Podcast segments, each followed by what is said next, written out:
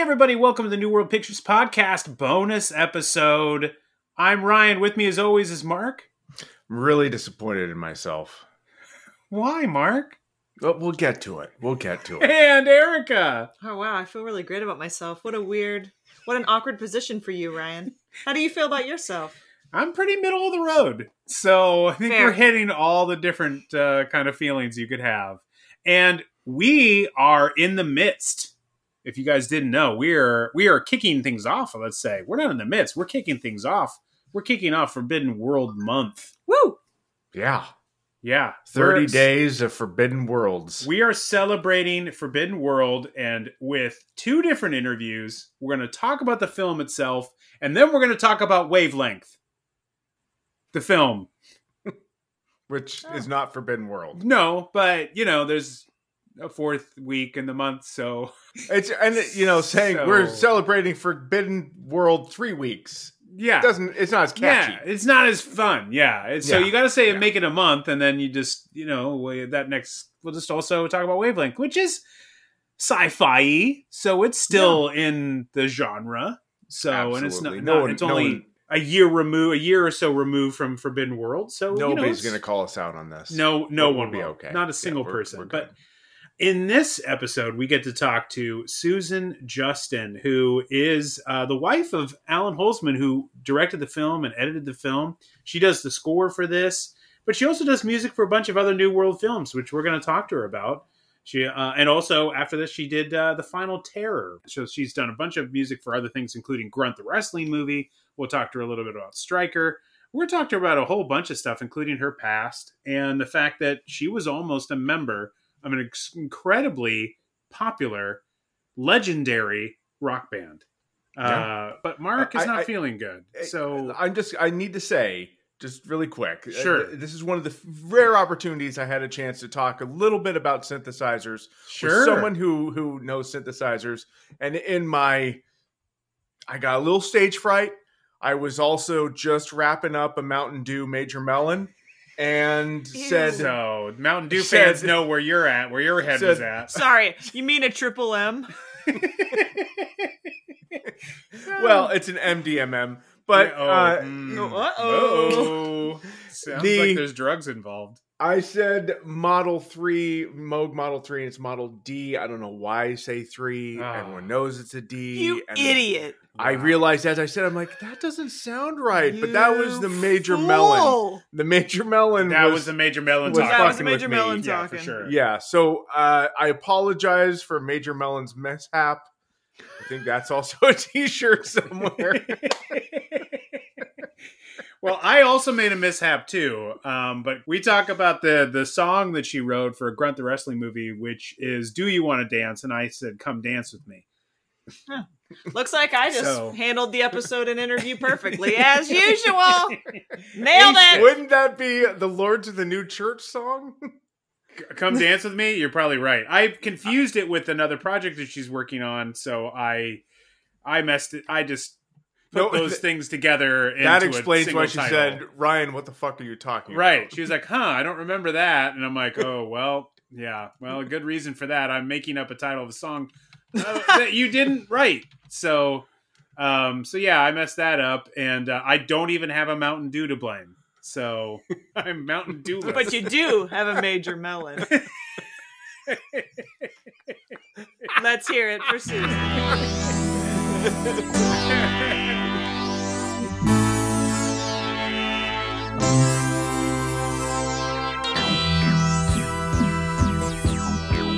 Is so exciting because we're going to be devoting a month to Forbidden World, which is, I heard about that. yeah. And you know, I have to say that after seeing Forbidden World in that movie theater, I'm so glad you invited us to come there because it looked good, it sounded good, and I, you know, I, I never realized it was really that cool. so, you know, it, it was very exciting. So you, you know, renewed my interest in that Oh, that whole project. That's so good. That's so great to hear. Yeah, Allan was very positive about it too, and that makes me really happy that you guys both uh, had such a positive experience after that. That was great. Um, so let's go back. Let's talk about your past. Uh, I know you went to school and you and you and, and you know you studied music and you got a BA in music. Uh, um, I think from UCLA. When but when did you first get interested in music? Well, when I was five, I had the Silent Night solo in kindergarten. Oh wow. That was Wow. kind of my like- gosh, that is adorable. That was my first. That was my first hit of uh, applause. Yeah. Mm, mm. Yeah. Just never got over it. Right. Yeah. You're always chasing it after that. Yeah, and and because I learned to read music uh, well when I was little at school in fifth grade, I was the accompanist. They would put Mhm. something in front of me, and I could read it, Mhm. Oh, wow. and that you know that followed me all the way through high school. I accompanied all the choirs, and sometimes you know in the in the uh, band and the orchestra too. So played a lot of piano.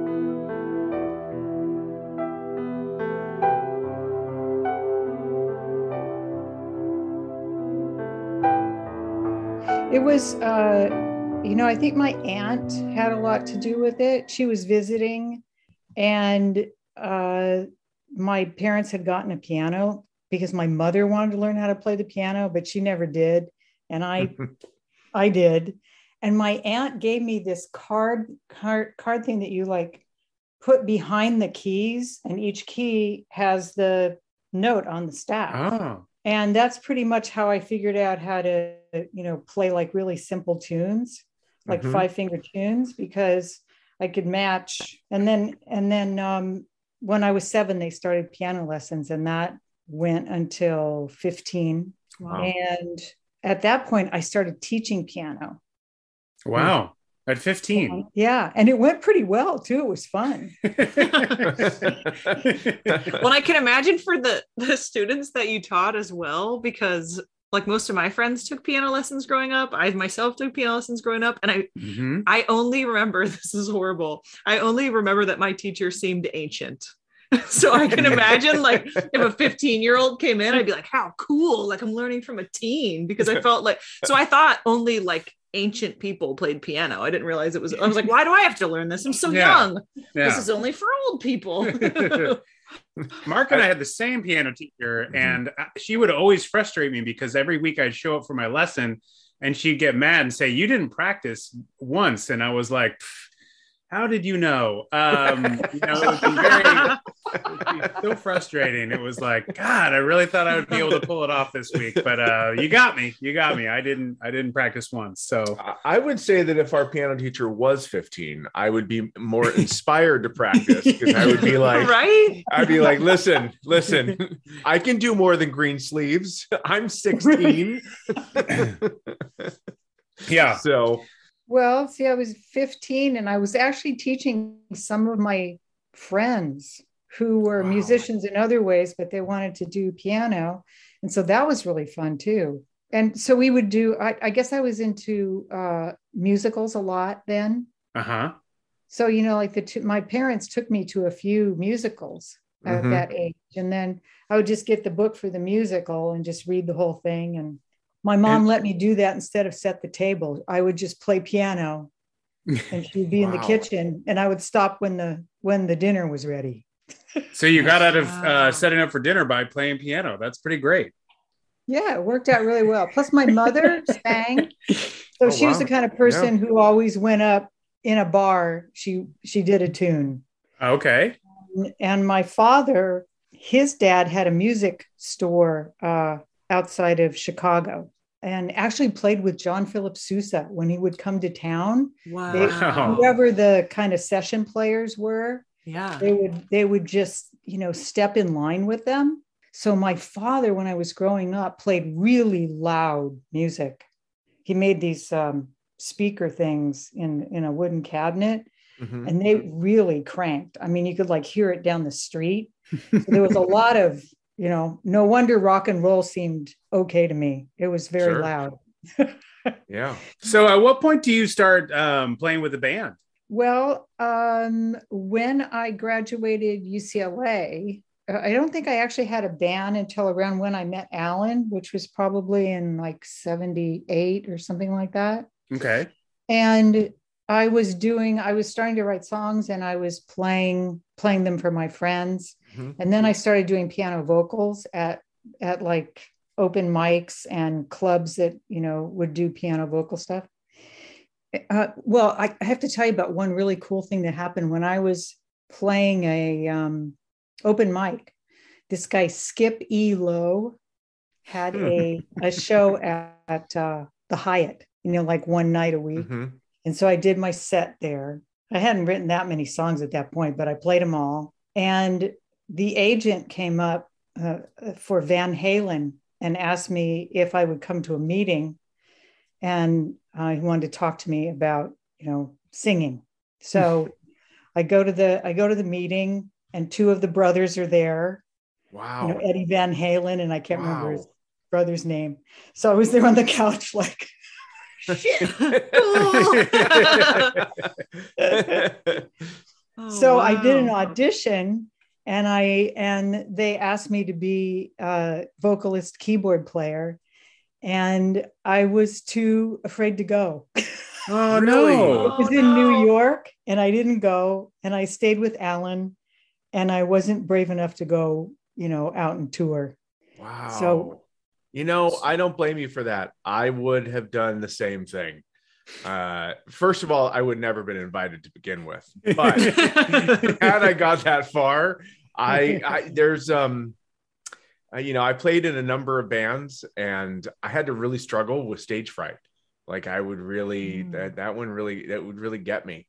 I always imagined that I was going to be a rock star someday, but like playing on stage and the the fear of just completely biffing through an entire song, uh, Hmm. it really kind of held me back.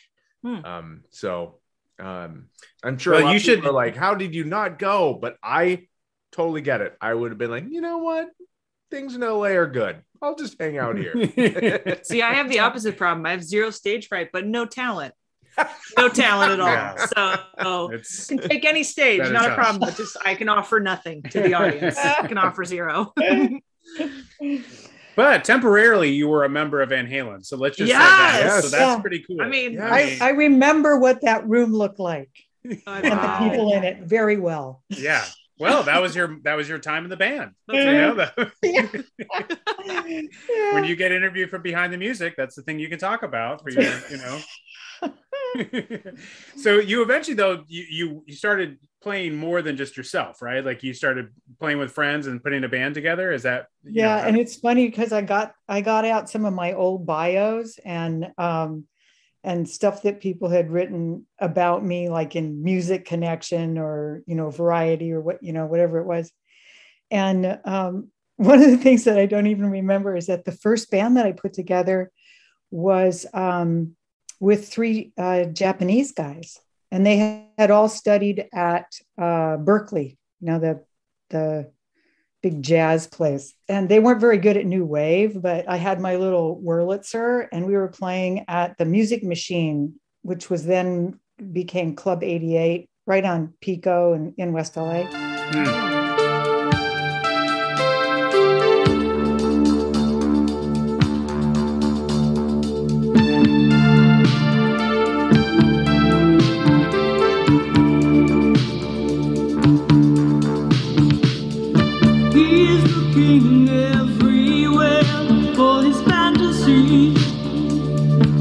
So then we so then we went on to, you know, put another band together and that one stuck for a while. That was the Susan Justin band and and we played a lot of different clubs. It was fun. And not like, you know, every week.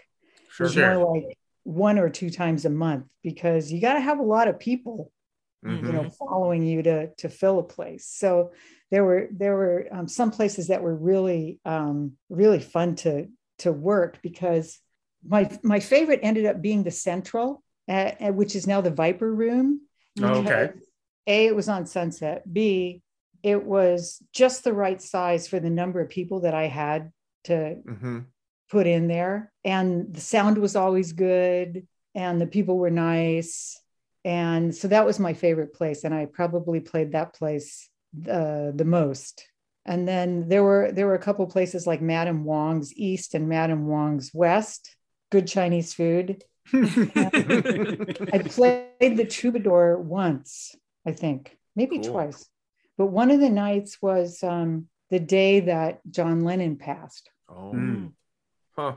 Well, he didn't pass, you know, got Yeah. Yeah. Well, yes, Right. right. Um, Right. was that with the Susan Justin band or was that with the Pink Plastic? good question because I, you know, I don't remember really what year that happened. Do you? I I, I don't uh, offhand. 81. I think it was probably late Yeah. 80s or something. Now, Um, okay, real time research. Gotta Let's get- do it. Real up. time research. Get Yeah, So it. we while, while it. you're looking that up, Everybody place your bets. and was it- the- not- December eighth, nineteen eighty Hmm. is Oh. when he Oh, passed. 1980. 80, Wow. Yeah. At, at that time, was the was your lead instrument the Wurlitzer that you were playing at at that time? It could have been, but you know, um, I'm not sure. The first, the first synthesizer I had was a Juno 60, It's a great and it was pretty cool. It was really good sounding. Mhm. Mhm. and and I don't really know when that came out, but a friend, uh, I wrote some music for a friend's film, and he gifted me the Juno 60 after we finished the project, and I used that for a long time. It wasn't it wasn't huge, Mhm. so you know moving it around was great, and just had really cool sounds. What do you remember? What film that was? Was it like somebody's Did I help film? him or- in? Oh Yeah. no, it was more like uh actually it's it's Rick Carter, the production designer. He was he wanted to be a director at that time, but he Okay. ended up being a production designer, which uh, he's really well suited for. Anyway, it was his project, and he he had put together a movie, and I scored it, and that was probably one of my one of my first like practice scores when I think about it. I don't think I had scored anything before then. Did you score anything between that and and before Forbidden World? You were doing like additional music. You did some additional music and uh, like for Firecracker, I think. Maybe some of the scenes that Allan directed for that film. Yeah, and that you know that's an embarrassing story, but I'll tell it anyway. Please do. Please do. That's that's why we're here.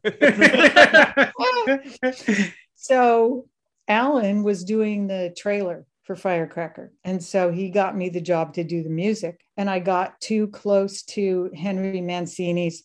You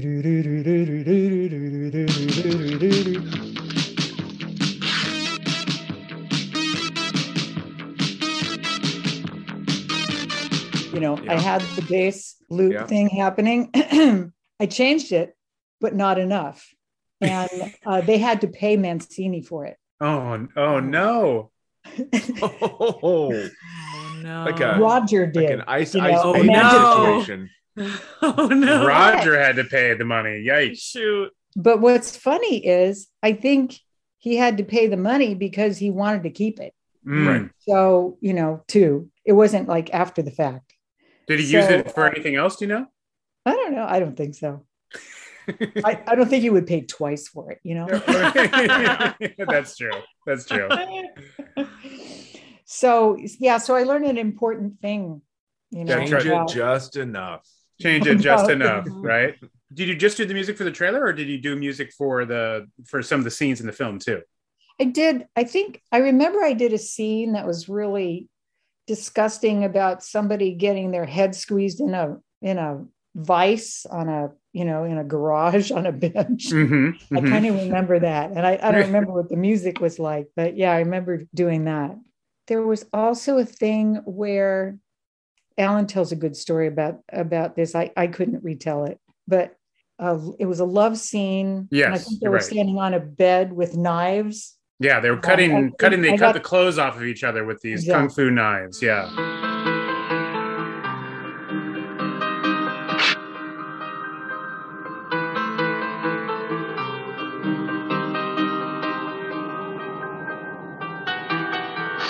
Yeah. So I got to score that too. Okay. Oh, cool. That's awesome. Now, at this point in time, are you, are you still playing with your band? There was uh some of the musicians came and went and came back and went. You know, that probably I probably had a band for 10 years on and off. Hmm. I'm And was it your was it your intention to become like a to be a part of a touring band and write albums and the whole like that whole side, or was your thought like, I'll do this, but really being a composer, writing music for film or for the stage is really where your heart was. Like where where were you along that spectrum? You know, I di- I didn't re- I kind of just went to wherever the fun was and the and the actual, you know, request because you know, uh doing anything like that that's um it's not a job job, you know, they come and they go. Then, you know, because I, I often tell people that I I I've really worn a lot of different musical hats because, you know, stuff changes or you you know you have to go and do something else and and you can't take that job but you know there's another job that comes up. So pretty much for me anything that was music and fun i was willing to give it a try. So the band thing i wouldn't say that i was like the most gung-ho performer although uh, it was fun. I enjoyed the rehearsals the most. Yeah. you know like putting stuff together.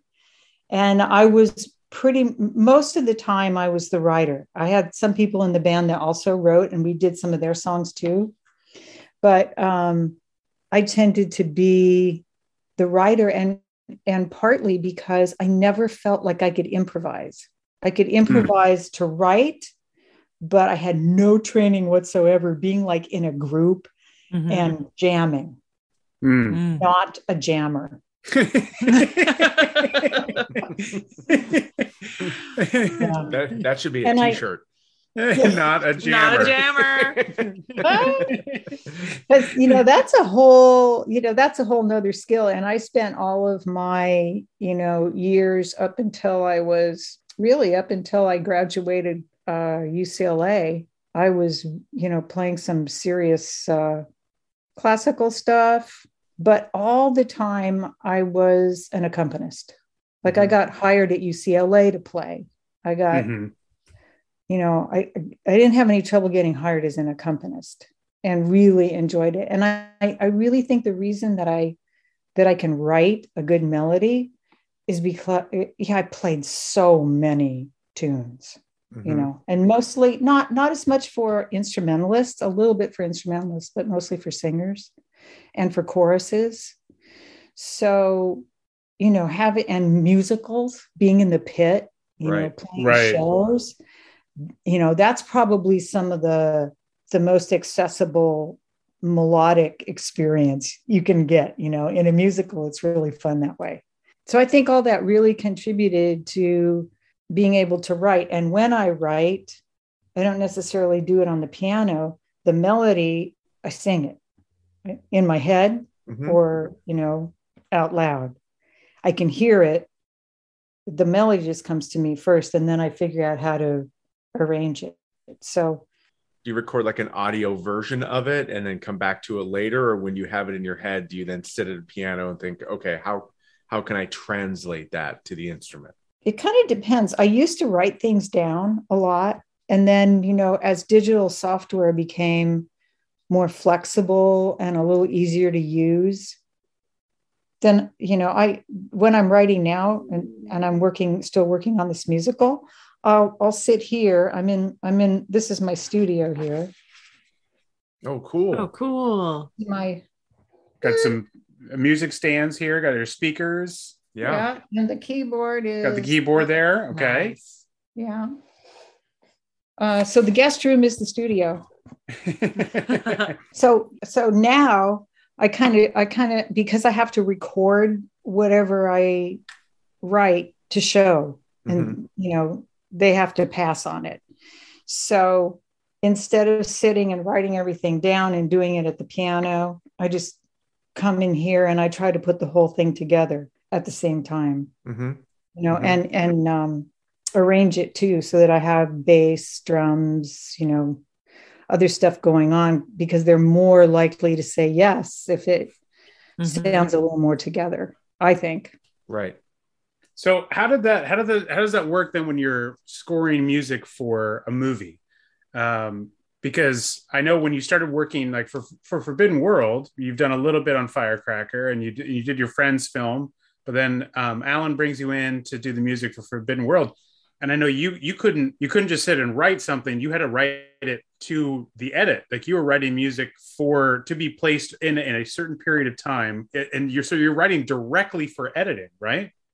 Yeah. And it was all on paper. So, you know, I was at the piano and I would write the whole thing out. And I had already taken a BMI film scoring workshop and an ASCAP film scoring workshop. It was really cool. I, I wrote something for a documentary that Allan put together about stuttering. Mm-hmm. And I wrote the the opening theme for it. And so when I applied for the uh, BMI workshop, I I showed the guy um, Earle Hagen, who did like a huge amount of TV, you know, back in the day, and he called me and he really liked it. So that was just so that was so cool, and I met some really nice people when I took that um, workshop, and then I did another one with ASCAP. It it wasn't I don't know wasn't quite as much fun as the uh, as the BMI, but I am an ASCAPper. Not a jammer, but an ass cap.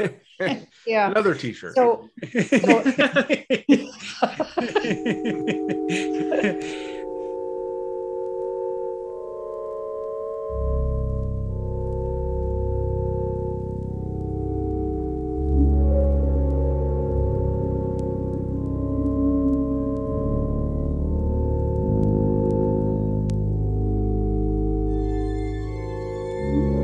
that time, um, the code, you know, where, you know, I would sit with Allan and he would say, you know, this happens here and this happens there. So it wasn't, it wasn't random. It was, you know, you're trying to hit it, you know. okay.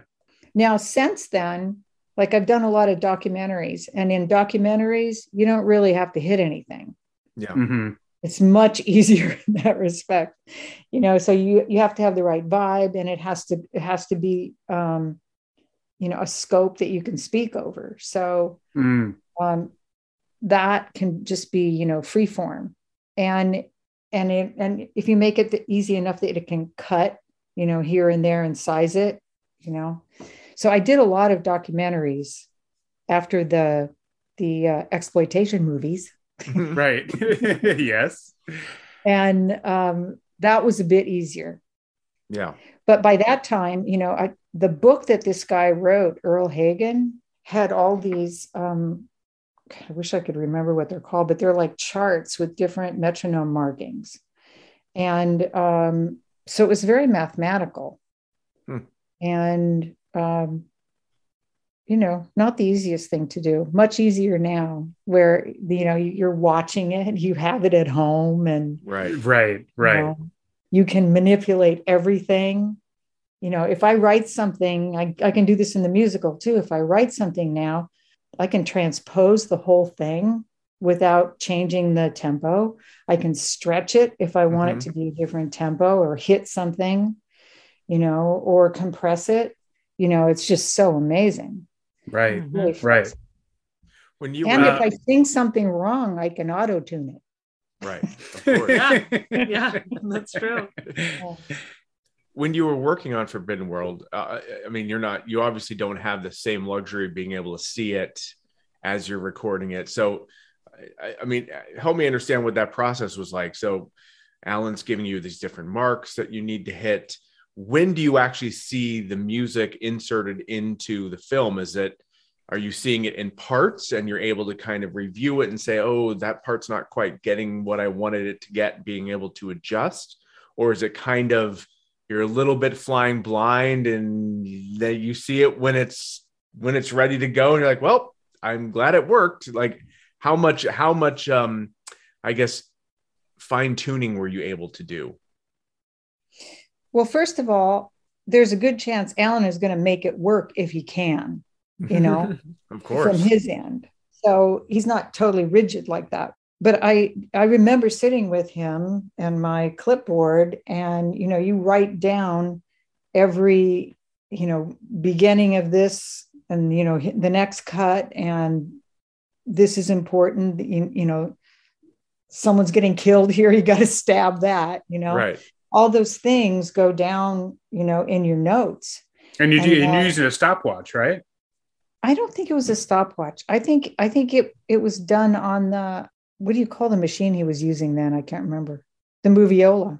Mm, okay, So there's code. So Yeah, you're writing I down see. code. got it.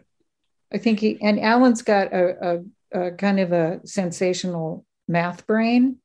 Mhm. So, you know, the numbers, you know, if something wasn't working, he, he doesn't have any trouble telling me that it doesn't work. Open Oh. lines of communication. Open Yeah. communication.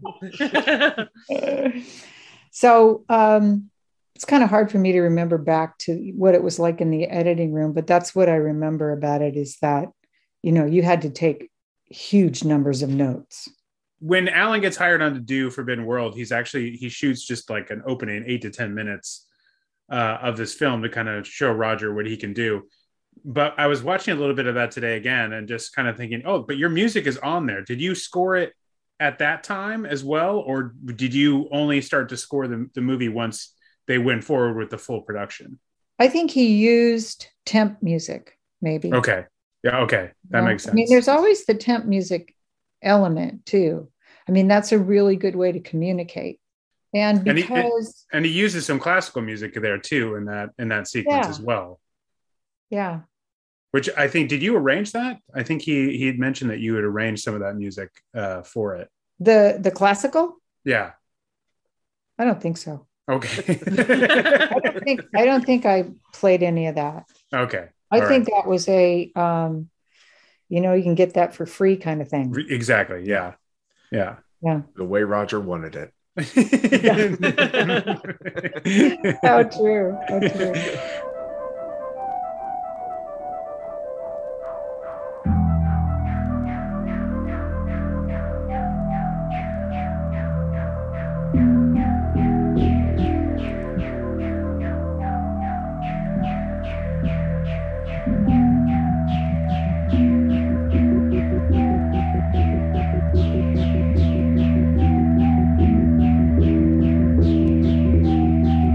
so when you go when you start working on the score, you also were working with uh, Craig Huxley, right? How did you start to work with him on it?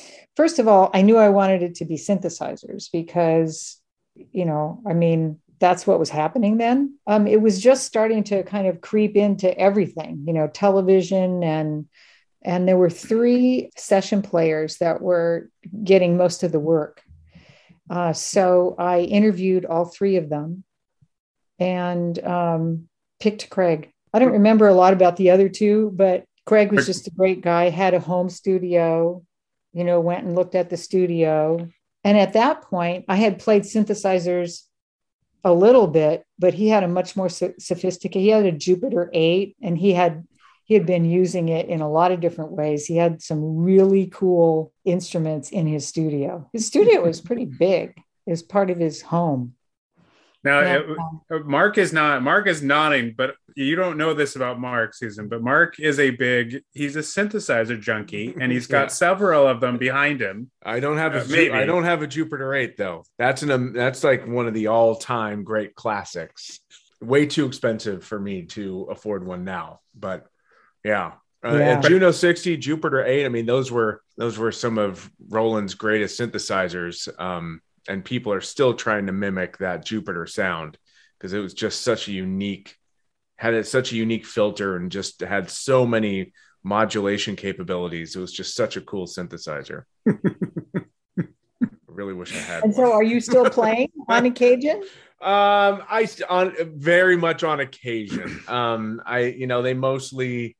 Uh, I just don't have a lot of time, uh, so they I yeah. I mostly dust them, and I turn them on, and I make sure they still work, and then I turn them off, and I can say I'll come back to you later, and we'll spend some time together. In, in our regular episodes, though, Marc has written our theme song. So Mm-hmm. our theme song for the podcast is is something Marc wrote. Well, okay. Well, I, I have to hear it then. Yeah, yeah. You'll have to check out an episode, of just a regular one of the movie episodes, not one of our interview ones, and uh, or a bonus episodes, and that's Marc's Marc's Mhm. theme. hmm Okay, Well, Marc. Wh- Yeah. Which and which which uh, keyboard did you use to write that? Uh, that was a little bit of the Juno 106. It was uh, an Akai AX80. Uh, there's a little TX81Z, uh, like a Yamaha. It was their um, lighter version of a DX7. Um, and then I'm using the Behringer, which was the uh, Model D, and it's the their version of the Moog Model D. Hmm. Uh, they had create they created like a much cheaper version that emulates it. It's also analog, but it's built to emulate the Model D. So I use that too. Wow. That's the only that's the only one the only song that I've ever used that one on. I just bought it and I was really excited. So I probably leaned on it a little bit too much, but it was fun. I've never even heard of Behringer, so you know. Yeah.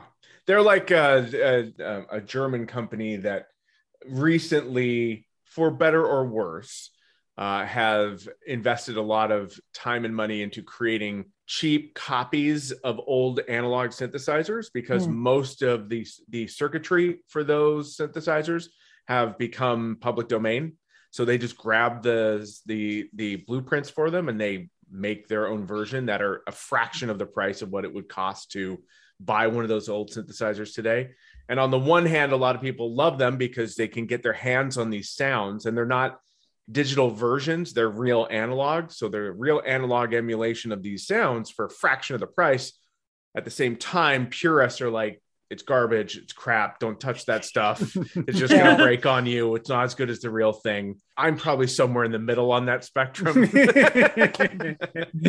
well, so who can afford the, the other ones? I- some of them, right? Yeah. So Oh it's like, yeah, I yeah. hear they're like you know forty grand for you know such and such a. Wow. synth. yeah, Wow. it is. Yeah. I wish I would have kept the ones that I had. Yeah. Yeah, that that uh Juno 60, if it was in good shape, that's you know, ten, twelve thousand dollars now. Wow. yeah, wild. That's wild. So Craig had all this stuff in his home studio. He had a lot of these kinds of the Jupiter 8 and a lot of these different synthesizers, but he also had some of the uh some other instrument uh, interesting instruments that you use to do the score. Did he is he the one that had the um The water phone and the blaster. yeah, Hmm. right. Yes, the blaster beam with which is like explain what that is because I Yeah. it, it I I have no idea. Well, um, it's a very long steel beam. And, um, you know, I mean, you have to have a very big space to put this, you know, in a room. And it's strung with um, piano wire. I mean, I think it's not actually for a piano, but somehow it's strung with metal. And there's a, there's a, uh, it kind of looks like a giant um, spool and it's metal Mhm. and he drags it across and um, wow it, it just makes the whole thing roar. So it's very outstanding at the end of the of forbidden world because it's it really makes like a roar. It's so Wow. cool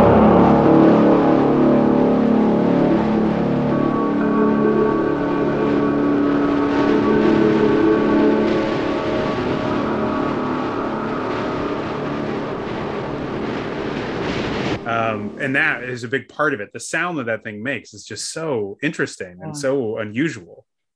and he would be like holding this thing and running the length. I mean, it was really fun.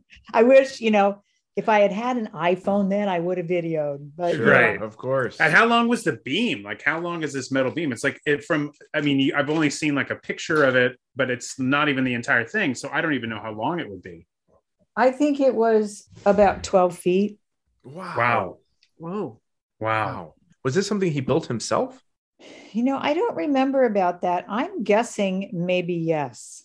Huh. Hmm. But you know, it could it could have come from somewhere. I, I should look it up and see, you know, if there's any history for it. I bet That's he's written cool. up for it because, you know, no one's ever talked talked about it that I, you know, that I know.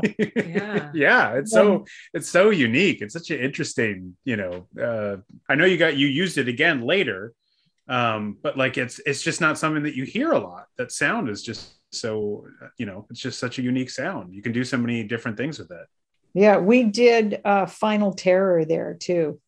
yeah yeah, Yeah, the, the like that ending sequence with the uh with the the when the the logs coming down at the very end Oh, right yeah.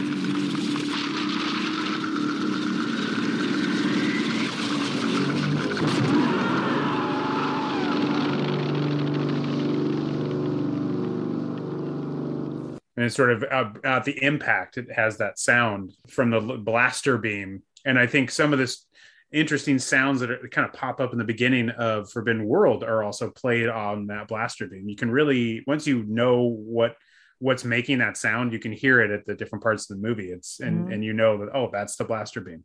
But also i thought that this the stuff you're doing with that like what, what the water basin i, th- I thought it was called but phone. water water Oh, phone It kind of looked. Um, it wasn't huge. It kind of looked like um, like a stainless steel vase, Mhm. and it had these different um, different tines that were welded onto it, and they were different uh, lengths.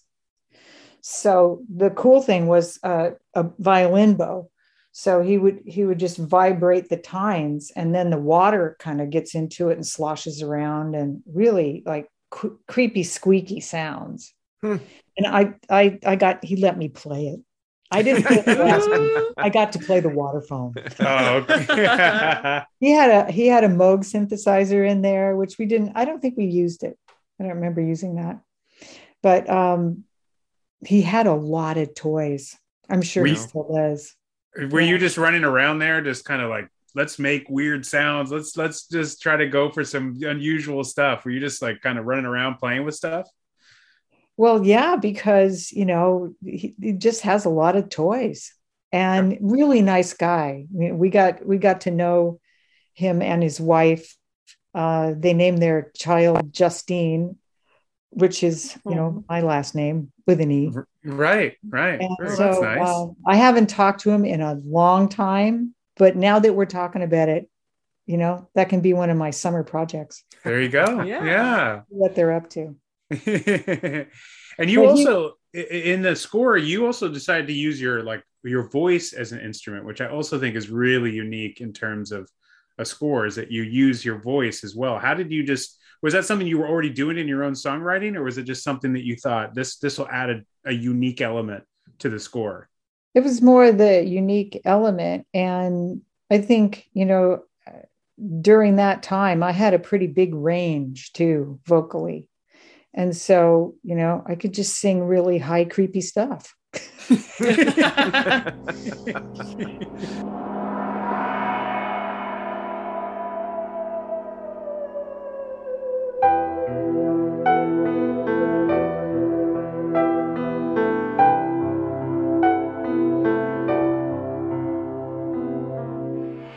And you know uh, if you're using if you're using synths and you're using you know different kind of percussive stuff and sound effects the human voice just humanizes it. Right. so it was nice to have a little human element in yeah there. that's true. No lyrics needed you know? Yeah it's interesting that you that you use that and you continued to do that in other scores. Like you use that also a little bit in the final terror too right? Like you used Mhm. your voice as well. But i used it a lot more in that score and i used it uh, a little more melodically. Mhm. Yeah And, So- and what, what what keyboards did you use? I was just lo- looking at another clip today. When uh, when the girls come in in mutant or or forbidden world, and they come in and they see the mutant on top of the computer, the ship's computer, and there's a little sting that you play there, and it's got such a cool sound. And I was like, I want, I wonder what. Do you even remember what that was and what synthesizer you used for it? can you sing it for me ryan I wish I could. oh my god, I wish I could. This would be uh, I would be embarrassing myself in front of a member of Van Halen, and I just don't think I could do that. um i i don't remember what sound uh, Oh, i'd have to uh, look at it so when you when you got the job for Final Terror, how did you get that job? I think Allan, a friend of Allan's, needed to save it and they needed a new score. I think Allan recut it and I rescored Right. it. Okay. It was either a project that Joe Roth was working on or had something to do with. Mm. And uh, yeah, so that was, I, you know, I could be wrong about that. We have to do an Allan check on that. But I, um, yeah, I enjoyed working on that. It was was pretty dramatic and hmm gory and but no that, that was fun i i um I, I mostly remember that when they were on the water i had a nice like water floating kind of thing and Did you work with did you work with Craig on that one too? Because I, you know, you used the the the blaster beam. So did you work with him as well on that? yeah and my drummer came in and he did uh, we had we had a couple things that were more you know like groove tunes in there but by that time i had gotten a little bit better at synth too and because craig showed me a lot of things and point pointed me in the right direction so i got to sit behind the keyboard a lot more it was fun Yeah. What what did you learn from like working with him? What what what do you what stands out to you as something you really learned when you worked with him? well um, he's pretty much up for any you know you know a good idea is a good idea Let's figure out how to do it. Yeah. you know especially when you're in someone else's environment you know for him to just be really um, open with all of his toys was really it was really great Yeah. and the engineer was good too he was helpful too so he also left me by myself a lot more on final terror Hmm. so that was kind of cool too Yeah. So when you go to from Final Terror, you've now been able to see like your entire score in Forbidden World. And how what did you think when you finally got to see the entire thing, saw the movie, saw your score to it? Like how did you how did you feel about it? it's funny because when we went to the to the screening that you invited us to i liked it Right. more then i mean i liked it more watching it recently than i Yeah. did right after i worked on it and Right. i think too you know when it, when you've been working for a while on something the the feelings you have about it are you know like up and down Sure. and I think too, there, there's something about the way that synthesizers, you know, over time historically have meant so many different things for so many different reasons. And I just really appreciated that. I appreciate that more now than I did then, you know, Yeah. because, mm. you know, everything was about synthesizer. Now people choose to have those sounds because they're cool. Right. They're Right. really expressive yeah. Yeah. and there's so much variety that you can tap. Uh, but at that time, I don't know. I don't know. I you know I I, I don't remember how excited I was. Although it was really great that after after it was um, the movie had been out for a little while, that um, Jim Wynorski you know approached and said we got to make an album of this yeah. and so that was that was really great and then and then um, this guy that is uh, his company is called death waltz i think Yes. Right. Mhm.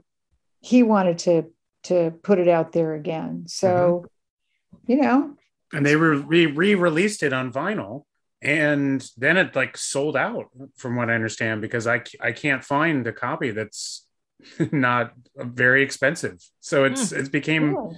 yeah, it did very well. Well you know i'm going to write down that i should call him Summer what project up to. number two. That's right. That's right. That's right. You got a few summer projects here. so the other thing I mentioned to you at the screening was that I loved the music during the love scene with Jesse Vint and June Chadwick, and I know that you had written that music specifically, like it had been edited, and you wrote it to that because it's so interesting the way.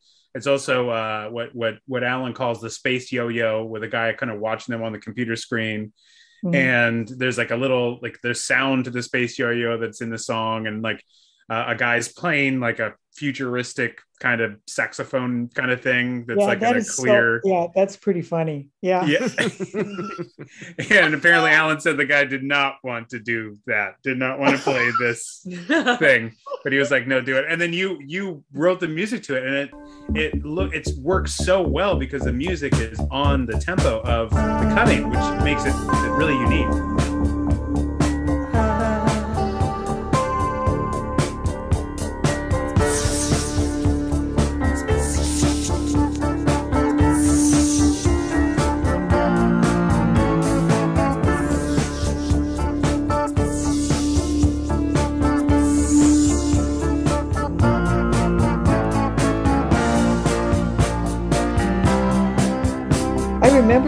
Allan told me about it, I was really, you know, surprised that that they could get that whole thing together. You know, I don't know who made that instrument or you know how that all came about. right. But you know, as far as writing it, uh, I don't remember it coming together that easily. But okay. But you you worked on so you worked on then uh, uh, Forbidden World and then Final Terror and then you jump into Grunt the wrestling movie. Totally very different movie to score. How how was that making making that jump? Was that something that you were like, hey, new territory, let's do something different here? well, I did not score that entire thing. Okay. First of all, just a couple of things in it.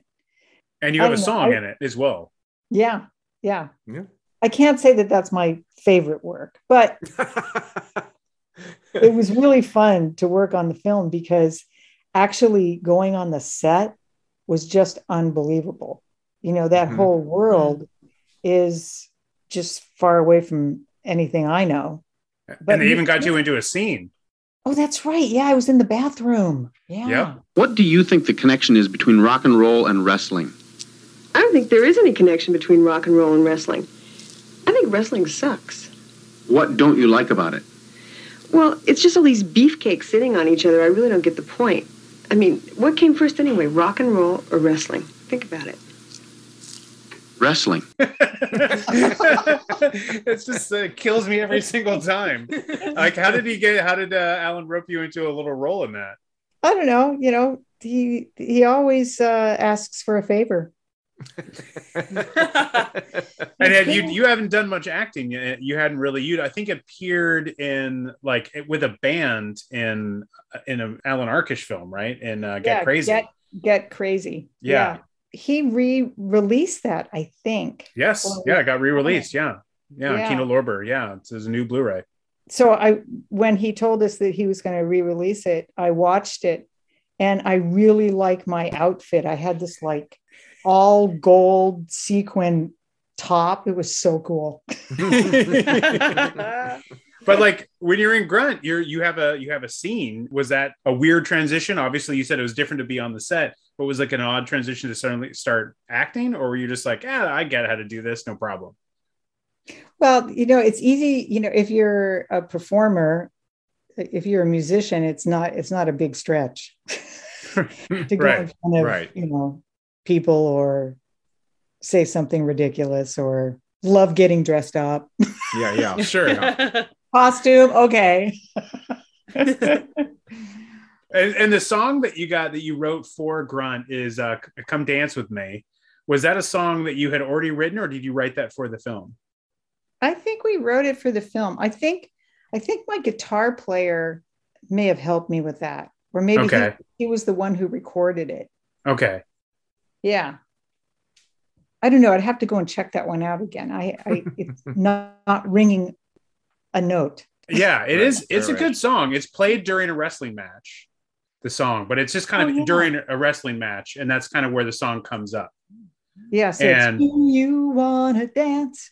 Yeah. yes exactly. Do exactly you want to body slam? that's right that's right there it is that was Okay, awesome I got it now. I got it. okay yeah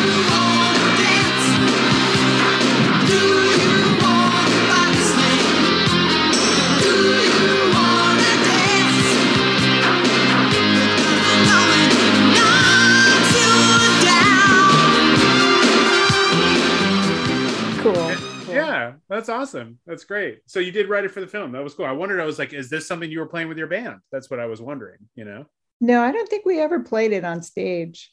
There's There's still still- time. you can still break it out. Next show, bust it out.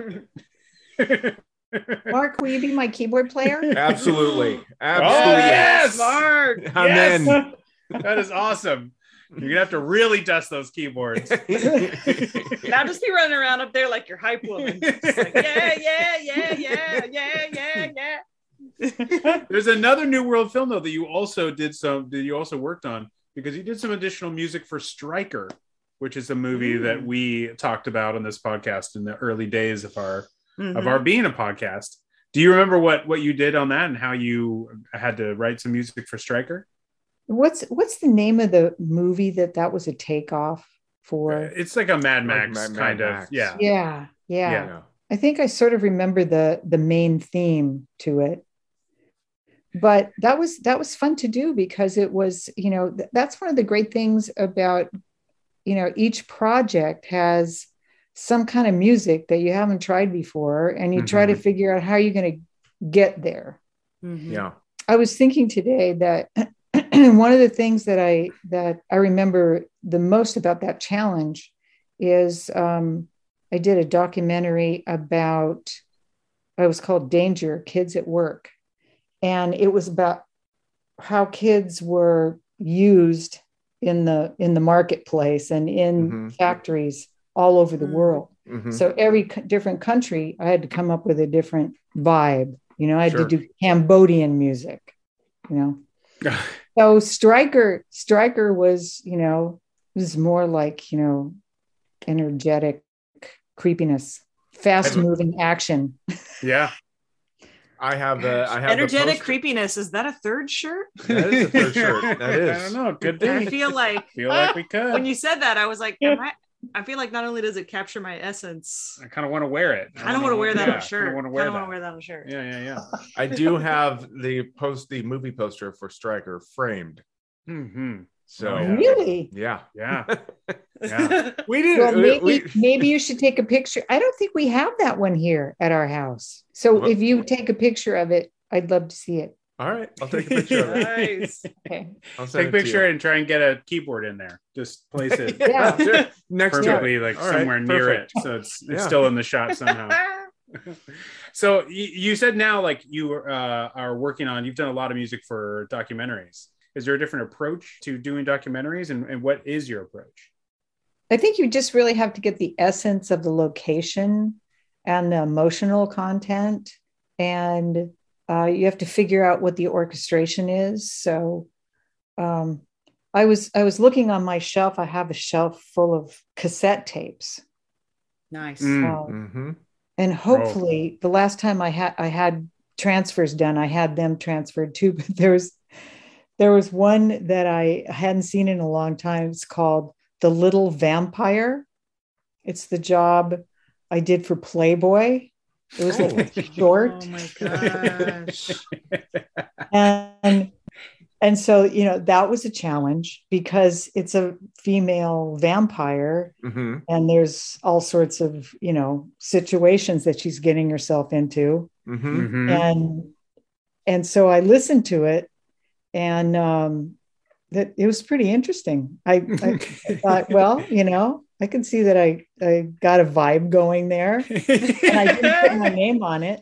I didn't put my name on it because it was the wrong venue, but Right. um, it, it was also a period of time when I started thinking, you know, now that I have kids, Right. um, maybe I'm not going to do that kind of thing in the house. Mhm. yeah. Yeah. Yep. Yeah. That Yep. makes And- sense. Yeah. So I kind of, you know, I mean, it was a paid gig, but And I was about to say it's not on your IMDb, so this No. is you know okay. Well, I, I may write ask them to put it in there. That's my that's my summer project. that's the kind of IMDb. We guy don't you have to have a summer Yeah, project. Really? I, I, get this on Susan Justin's IMDb. Right. This is my goal. Oh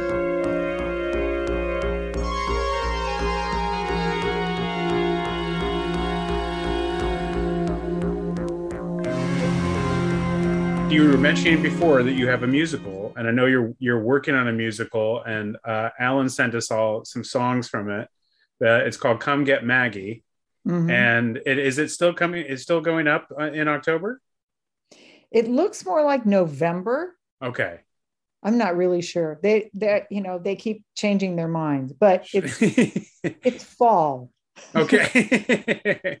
Fall, fall. possibly winter. Um, but Yeah. but so so tell us about the musical, like because that's a different kind of music in that as well. I listened to one of the songs. I was like, okay, well, this seems this is definitely different than the Forbidden Worlds uh, score. I'll tell you that. So what, what what's the musical about, and what's the inspiration for the music?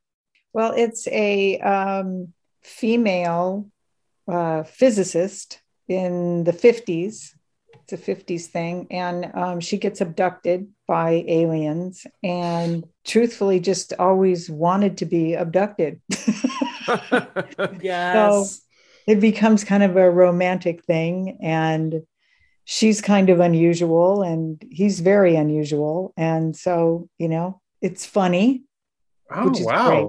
That's great. That's really cool. uh, my partner on the project, she is, um, she and her husband are showrunners on, um, right now they're doing Chicago Med, but they were on Oh nice. Sopranos and a bunch of other things that we've seen before. Mhm. So she wrote this this book when she was maybe at UCLA. We we didn't know it, but we were at UCLA at the same time Oh wow. and uh, right across the quad from each other. Huh. So, But you were um, running in different circles. You were in the Van Halen circle, and she was like in the the the theater circle. I'm assuming. Yeah. Sondheim circle. the Sondheim circle. Yeah. Yeah. Plus, UCLA is such a small school. It's strange. Yeah, it's- see it's each other. yeah. You didn't- you probably bump into the same five people in the quad. You know, it's just not that not that big a place. Yeah, so we never met, but we've been friends for a long time because Allan was with an agent and she was either with the same agent or knew somebody there. Anyway, we started buddying around. And then Allan had the idea that uh, he always liked the, the book. And he said, why don't you guys just do a, do a musical? So we started a long time ago and we're still working on it. And it'll be in a tiny theater on Melrose. And uh, I can't wait. That's Yeah. I can't wait. Coming this That's fall. great. We, ca- we That's can't wait either. This is awesome. We'll be there. Well, I definitely look forward to you guys being in the audience when it happens. Absolutely. Oh, Look, yes. look for the guy with the synthesizer on his lap, and that'll be me. That's his plus one. Is the synth. he will not have it in his lap plane. He's going to sit it next to himself. He's just going to lean it up delicately next to him on a chair.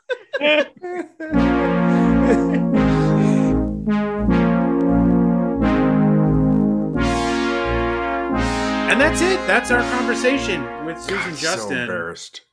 but uh, we just want to thank Susan for for taking the time out and talking with us. She is so great, and we had So a great, great. time with her. Uh, I'm just She's a lovely. She- delightful oh, so it was an absolute pleasure to talk with her. And honestly, I it uh, being able to to get some backstory on the different instruments that she used and how they're also. I mean, I- it was fascinating to listen to. So I I definitely want to thank her, and I do owe her a picture of that Stryker poster. So that, That will be Stryker coming soon. poster. that I got you off of eBay. and I took and I took to Michaels, and they went, "You want this framed, huh?" You're like, I do. They're like, I like, do. okay. I mean, we're Michaels, so we have definitely framed something stupider. But this is close. This is close. Uh-huh. um, but yeah, uh, next week we're going to talk about the actual film Forbidden World, and then we'll have another interview after that. But we will be talking about Forbidden World next week, as we'll be doing for the next three weeks of the month. A Forbidden World month. Uh, so make sure you tune in for all of our episodes and Forbidden World month, even wavelength. And we'll see you next time on the New World Pictures podcast. Bye, everybody.